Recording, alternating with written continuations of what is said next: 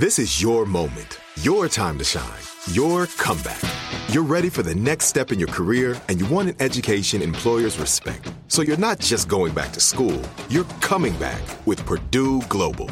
Backed by Purdue University, one of the nation's most respected public universities, Purdue Global is built for people who bring their life experience into the online classroom. Purdue Global, Purdue's online university for working adults. Start your comeback today at purdueglobal.edu. I'm late for a very important date. Time is running out to score adult theme park tickets at child prices from Undercover Tourist. This summer, make your Walt Disney World vacation more affordable than ever. Escape into a place where magic has the power to transport you into stunning worlds and your favorite stories for less. Buy from Undercover Tourist, an authorized seller, and link to official Walt Disney World apps so you can add on Genie Plus and Lightning Lane upgrades easy. Book your adult theme park tickets at child prices with Undercover Tourist now and save. UndercoverTourist.com.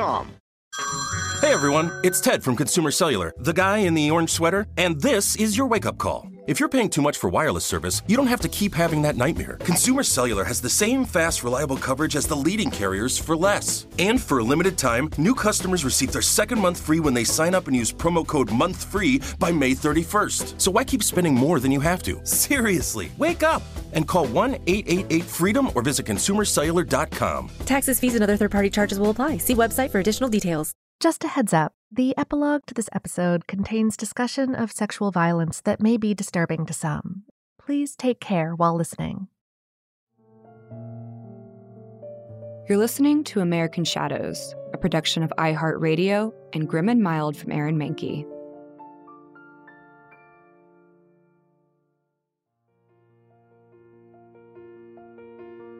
Edward Joseph O'Hare, often called EJ, knew what he wanted in life. In 1912, the 19-year-old married Selma Lau, and they had three children, daughters Patricia and Marilyn, and son Edward Jr., whom they called Butch. Selma's father allowed the family to live in the apartment above the family grocery store. Realizing hard work alone wouldn't give him and his family the best in life, EJ studied to become a lawyer. In 1923, he passed the bar and found work at a law firm. Through the years, he worked tirelessly. He eventually bought a new home, complete with a swimming pool and skating rink, in the affluent neighborhood of Holly Hills. But EJ's ambition was insatiable. He wanted only the best for his son. Believing Butch was somewhat lazy, EJ enrolled him at the Western Military Academy. Most of EJ's wealth had come from his client, Owen Patrick Smith, the commissioner of the International Greyhound Association. Smith had created a mechanical rabbit that greyhounds chased on the track, and when Smith died, EJ bought the rights from his widow. Sensing an opportunity, EJ took his mechanical rabbit concept to Chicago's most influential resident, Al Capone. It didn't take long for Capone to determine EJ's talent and hire him on as one of his lawyers. With his influence, money, and team of attorneys, it seemed as though Capone was untouchable. The government had tried countless times to find something to stick on Capone, but his lawyers, including EJ, always got him out of it. Capone and EJ made considerable money by operating greyhound tracks in Chicago, Boston, and Miami. Soon, EJ moved his family into a large mansion that filled an entire block. For security, the whole estate was fenced. They even had live-in help. Though he was directly involved with one of America's most notorious gangsters, EJ tried to teach Butch right from wrong. Despite his own career path, EJ wanted a better way of life for his son. Butch accompanied his father on many trips, and the two shared their love of planes. When EJ flew, he looked for opportunities to allow his son a few minutes behind the controls. In 1927, EJ divorced Selma and left her and his daughters in St. Louis. He met Ursula Granada, a sister to a state representative with strong mob ties. For 7 years, the couple remained engaged. Devout Catholics, the two couldn't marry since the church didn't recognize EJ's divorce. By 1930, EJ worried about the influence his mob ties might have on his son's reputation and his application to the Naval Academy. The only way out was to turn on Capone. EJ worked with the IRS, and with a rising talent at the Justice Department, Elliot Ness. Ness headed a group that was finally able to get Capone on tax evasion and thousands of violations of the Volstead Act. EJ informed the government that Capone had fixed the jury. After his conviction, Capone was sentenced to Alcatraz for tax evasion. He was released in 1939. That November, a car sped past EJ and gunned him down. Though he never lived to see it, EJ's effort allowed his son to join the Naval Academy and go on to become a World War II hero. Butch O'Hare single-handedly shot down 5 Japanese bombers, saving the USS Lexington, for which he received the Medal of Honor. In 1949, Chicago changed the name of Orchard Depot Airport to O'Hare International in his honor. And Elliot Ness, the young agent who helped bring down Capone, also rose to fame. But sometimes fame has a dark side. I'm Lauren Vogelbaum. Welcome to American Shadows.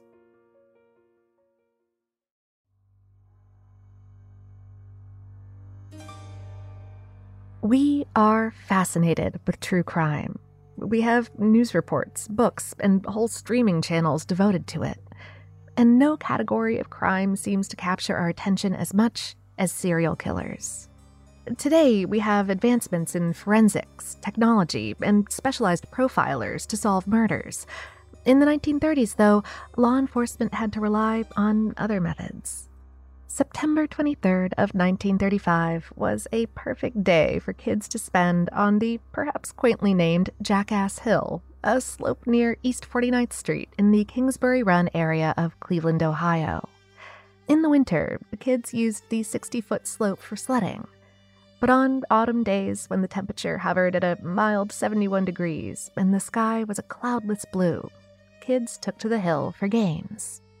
16-year-old James Wagner and 12-year-old Peter Kostura took turns catching and tossing a ball. One of them missed, and the ball rolled down the slope into the bushes at the bottom. The boys chased after. Nearby, 2 other boys watched the ball sail down the hill with James and Peter in pursuit. And at the same time, both sets of boys came across something unexpected.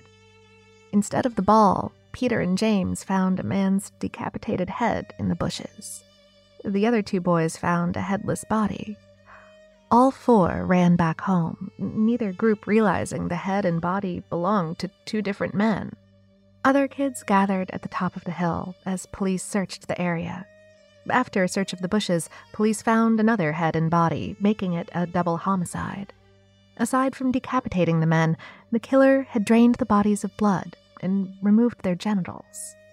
Afterward, the killer had cleaned and washed the corpses and dumped them in the park where they would be easily found. One Edward Andresy was identified as one of the victims. The second remained a John Doe. Reports estimated that Andresy had been dead for a few days. The John Doe had been dead for over 3 weeks. For months, the investigation went nowhere. People had no clues, no suspects, no witnesses. A mild September gave way to a bitter and cold January. The sound of a dog barking relentlessly urged one resident to bundle up and head to her neighbor's house to complain. 2 baskets sat in a snowbank outside the home. Inside were packages neatly wrapped in newspapers. Assuming they were hams from the size and shape, she knocked on the door to notify the neighbor. Charles Page followed his neighbor outside. He unwrapped the packages. Inside were frozen, human body parts. Not long after, police converged on the scene without taking care to preserve it for evidence.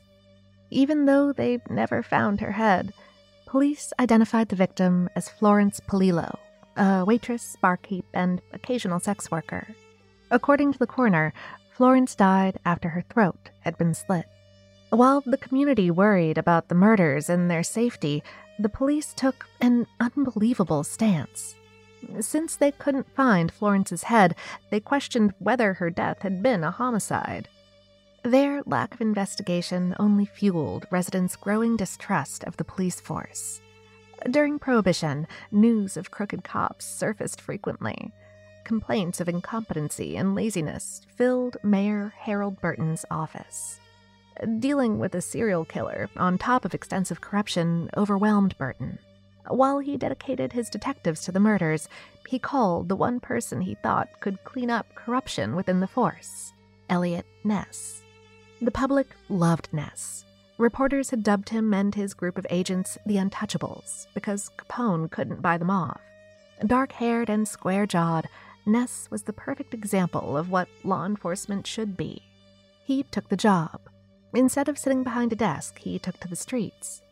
Daily headlines remarked on his efforts, from taking down crooked politicians and cops to midnight raids on gambling parlors and busting extortion rings. His exploits were legendary. America had a real-life superhero. Not only was Ness untouchable, he also seemed unstoppable. Yet, someone else in the city also shared those two traits with Ness. The serial killer, who the press began calling the Butcher of Kingsbury Run. And while the mayor hadn't hired Ness to work on the case, the two would soon collide.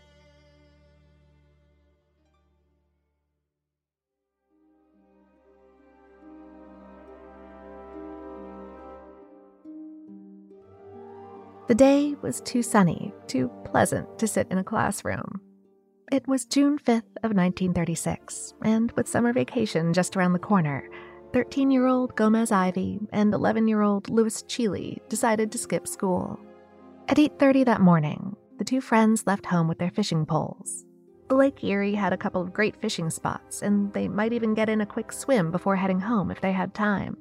To avoid being seen, they walked along the railroad tracks for a while and then cut through the east side of Kingsbury Run. The strip of land had once been a boom town with businesses and refineries owned by the likes of J.D. Rockefeller and William Halsey Doane. Prosperity turned into poverty during the Depression. Instead of people hustling to and from businesses, they now camped out in doorways and lived in cardboard boxes in the alleys. Despite lost jobs and banks demanding that mortgages be paid in full, President Hoover didn't believe Americans needed the government's help. The unemployment rate reached 25%. Although people attempted to help each other, most families barely had enough to get by, much less to give aid. People lined up for blocks for soup and bread. Officials chased the houseless out of the surviving cities. The east side of Kingsbury Run became a haven for those without anywhere to go. Often referred to as Hoovervilles, areas like these had cropped up across the country. The boys passed shanty after shanty, some made from scrap lumber, others from brick and tar paper. People lay in covered doorways. For warmth, they used newspapers, often referred to as Hoover blankets. A man in one doorway busied himself with fitting the worn-out soles of his shoes with cardboard. The boys continued through to a barren stretch of property along the tracks. A ball of fabric under a willow tree caught their attention. Curious, they decided to take a look. The fabric turned out to be a pair of discarded pants. Lewis suggested they rummage through the pockets in case there was a coin or two. They would likely turn out the pockets and find nothing more than lint, but didn't hurt to check. Gomez shrugged and picked up a nearby stick. He prodded the lump of fabric to be sure a family of rats hadn't taken up residency in their own Hoover shack. And while nothing stirred or shot out of a pant leg, the ball of fabric rolled away. More curious than ever, the boys unfurled the fabric. A man's head rolled out onto the patch of dirt and grass. Horrified, the boys grabbed their fishing poles and ran. They took no notice of the men in the doorways or the families peeking out of their lean-tos. Gomez and Lewis didn't stop running until they got back home. The two friends headed straight to Gomez's house. They no longer cared about how much trouble they'd be in for ditching school. Unfortunately, his mother wasn't home. Too afraid to leave the house, the boys huddled together until she arrived hours later. She no sooner walked in the door than both boys began to blurt out what they'd found. Mrs. Ivy calmed the boys down and listened to the story again. As calm as she could manage, she left the boys long enough to summon a nearby patrolman and relate her son's story. Patrolman Hendricks asked the boys for the exact location, but they were so upset that they couldn't recall the precise spot. Hendricks called for backup. It didn't take officers long to find the head, along with a white shirt, a striped dress shirt, underwear, and a belt. Most of the clothing was torn and bloody. And nearby, they found a pair of Oxford shoes, still neatly tied, and socks stuffed inside. Further down the tracks, they found the man's naked body. The newspapers reported the murder the next morning. The coroner determined decapitation as the cause of death, and that the victim was alive when his killer started to cut into him. No one knew who the man was, despite 6 tattoos they thought might help to identify him. A cast was made of his face and sent to the Great Lakes Exposition. Certainly someone there had to recognize him. Sadly, though many passed through the gates, not one person came forward with a single clue.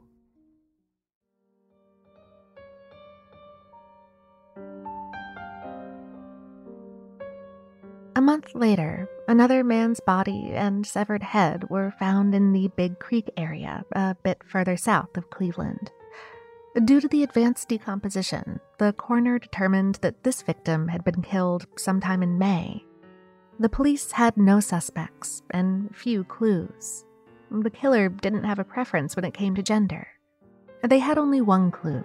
The manner in which the victims were cut suggested a great deal of knowledge about the human body. Mayor Burton was under pressure once again. The detectives assigned to the case began leaning on people living in Hoovervilles. Those who offered up possible clues were frequently arrested. Soon, no one wanted to talk to the police. In June, a boy found human remains while walking under a bridge. In September, another body was found in Kingsbury Run. Elliot Ness was finally assigned to the case in September of 1936. Ness had detectives bring in suspects. They ranged from a man living under a bridge who collected women's shoes to a tightrope walker. Ness came up with his own suspect, Dr. Francis Sweeney.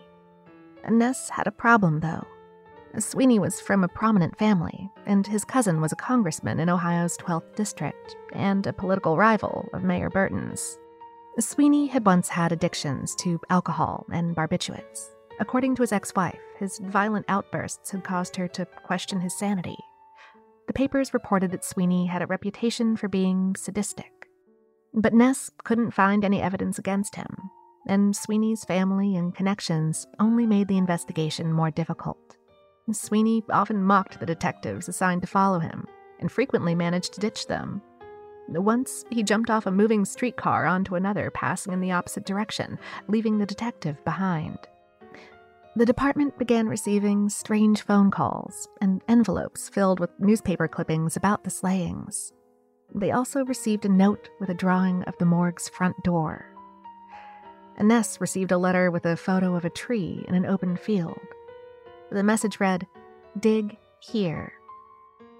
In February of 1937, a man came across a woman's torso on Lake Erie's Euclid Beach. Her limbs and head were never found. The coroner stated that the killer had begun taking his victim apart while she was still alive. In August, Ness and the detectives had had enough. Without being able to pin anything on Sweeney, police raided the Hoovervilles, arresting a few dozen men. Then Ness ordered the camps burned to the ground. Ness later said that he destroyed the camps to force the houseless to move elsewhere. He believed the killer mainly targeted those living in Kingsbury Run shanties. Regardless, the public criticized his actions, and the killer was still on the loose. Ness felt confident that Sweeney was the killer, but without a break, he could only watch the body count continue to rise. He began to drink heavily. Friends recounted the cruel jokes he played on them. His wife divorced him after finding out about several affairs. For a short while, in 1937, the murders seemed to stop. But in April of 1938, a construction worker found part of a woman's leg on the Cuyahoga riverbank. In July, the head and torso, believed to belong to Rose Wallace, were found under a bridge. A month later, police recovered body parts from a male victim found floating in the Cuyahoga River. In August, scrap collectors found another woman's torso. They found her head, legs, and arms nearby. All were wrapped neatly in butcher paper. Police found a second body not far away. Both were in sight of Ness's office window. The killer was taunting them. Ness's reputation lay in ruin. He sat down with Sweeney one last time. After failing a polygraph, Sweeney had himself admitted to a mental institution. He re-entered society in 1939 for a short period before admitting himself again. He would die in an institution in 1964. The Kingsbury Run murders stopped in 1939. That year, a letter arrived at the police department. The killer stated that he'd moved out to California, where he'd already killed a woman and buried her along Century Boulevard. The police never found a body. A reporter asked Ness about the murders. Ness, no longer the city's hero, replied that the case, as far as he was concerned, was closed. Closed, maybe, but to this day, the case has never been solved.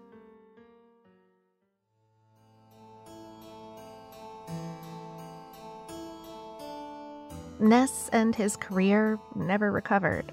He worked as a vice detective for the government on U.S. bases during World War II. After the war, he started a couple of businesses, but both failed. He unsuccessfully ran for mayor in 1947. His second marriage failed for the same reason his first did. Ness continued drinking and philandering. He died penniless in 1957, at the age of 54. 6 months after his death, his memoirs were published, spurring the hit TV show The Untouchables a year later. After the murders stopped, the residents of Kingsbury Run returned to their lives, celebrating the end of the Great Depression. Cleveland and the rest of America soon forgot about the Butcher of Kingsbury Run. Police estimated there were 12 victims. However, there's speculation there may have been more. One hot day in July of 1936, two railway workers in Newcastle, Pennsylvania, noticed an open boxcar. They were positive the car, which hadn't been in service since 1931, had been closed just a few weeks prior. Inside, they discovered a grisly murder scene. A man's naked body lay on the floor. The amount of blood splatter indicated his heart had been beating when someone decapitated him. Reporters referred to the scene as the bloody boxcar. And as gruesome as it was, investigators revealed another horrific detail.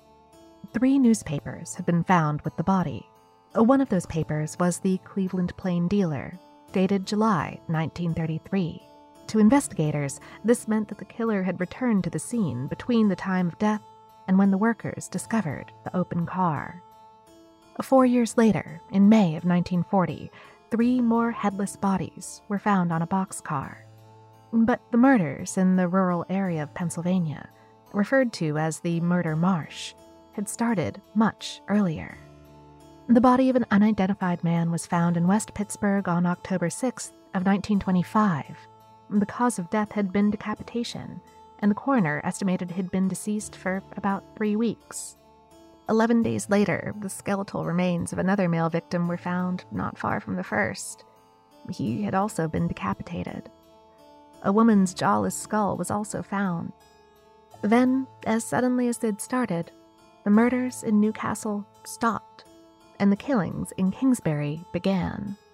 Ness never stopped believing that Sweeney was the Butcher of Kingsbury Run, and Detective Peter Marilow thought that the killer in Cleveland and the one in Pennsylvania were the same. Not only were the victims killed in the same manner, but they were also people living on society's fringes.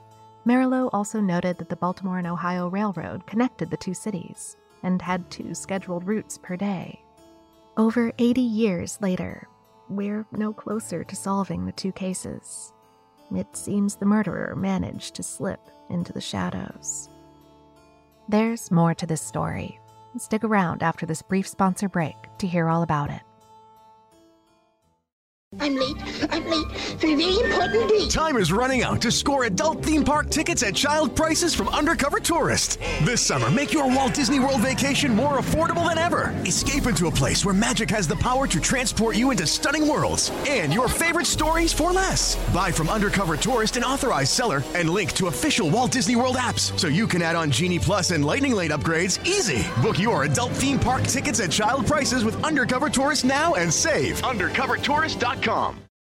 Hi, I'm Cindy Crawford, and I'm the founder of Meaningful Beauty.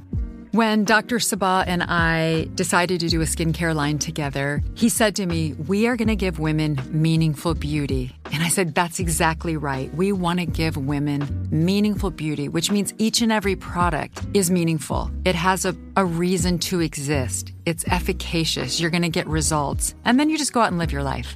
Meaningful beauty. Confidence is beautiful. Learn more at meaningfulbeauty.com.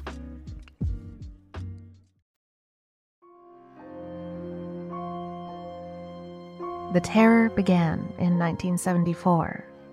At first, they were burglaries. Between 1974 and 75, roughly 100 homes in Visalia, California were robbed. The burglar left behind valuables and took small personal items instead. What made it more unsettling was the thief's signature. He rummaged through drawers and scattered any women's lingerie he found around the house. And he often killed any dogs in the house.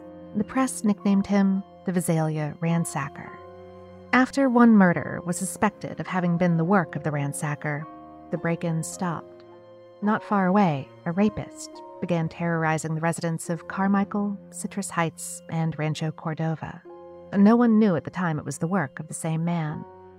Initially, he seemed to stalk women who lived alone, preferably those who lived in one-story houses near open spaces, making it easy for him to escape. In the days leading up to the assault, victims noticed a prowler in the area. Often, he would enter the home quietly. He'd unload any guns he found and leave ligatures to use on his victims later. The police believed he staked out his victims in advance, choosing women home alone or with small children. He broke in at night, waking his victims by shining a bright flashlight in their eyes, temporarily blinding them. Then he bound the women and raped them. The press dubbed him the East Side Rapist. When an article pointed out that none of the attacks happened in homes where men were present, the attacker took it as a challenge. He broke into homes and bound the men and women.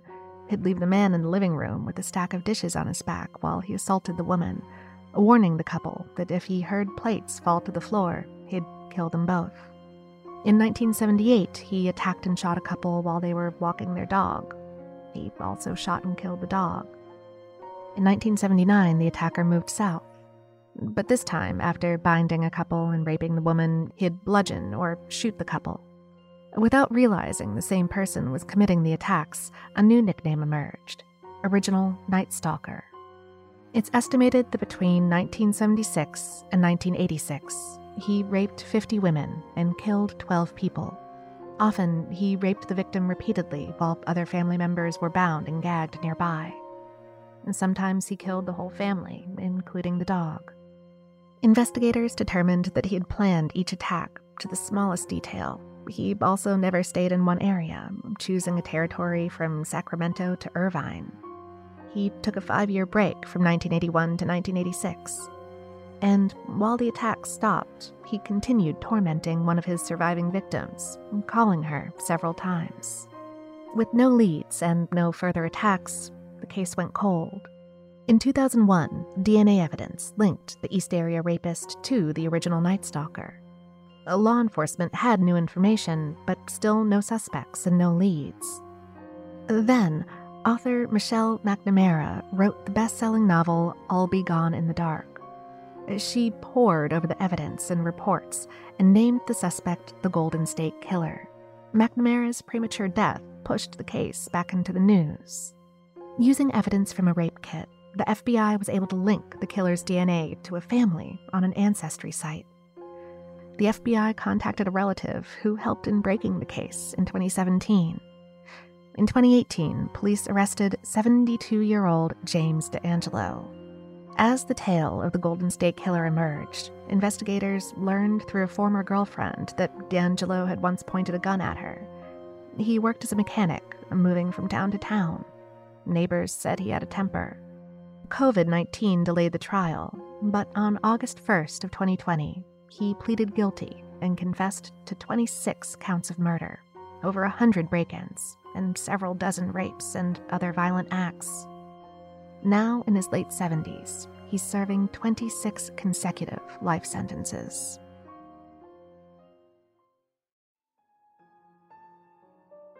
American Shadows is hosted by Lauren Vogelbaum. This episode was written by Michelle Muto, researched by Ali Steed, and produced by Miranda Hawkins and Trevor Young, with executive producers Aaron Mankey, Alex Williams, and Matt Frederick. To learn more about the show, visit grimandmild.com. For more podcasts from iHeartRadio, visit the iHeartRadio app, Apple Podcasts, or wherever you get your podcasts.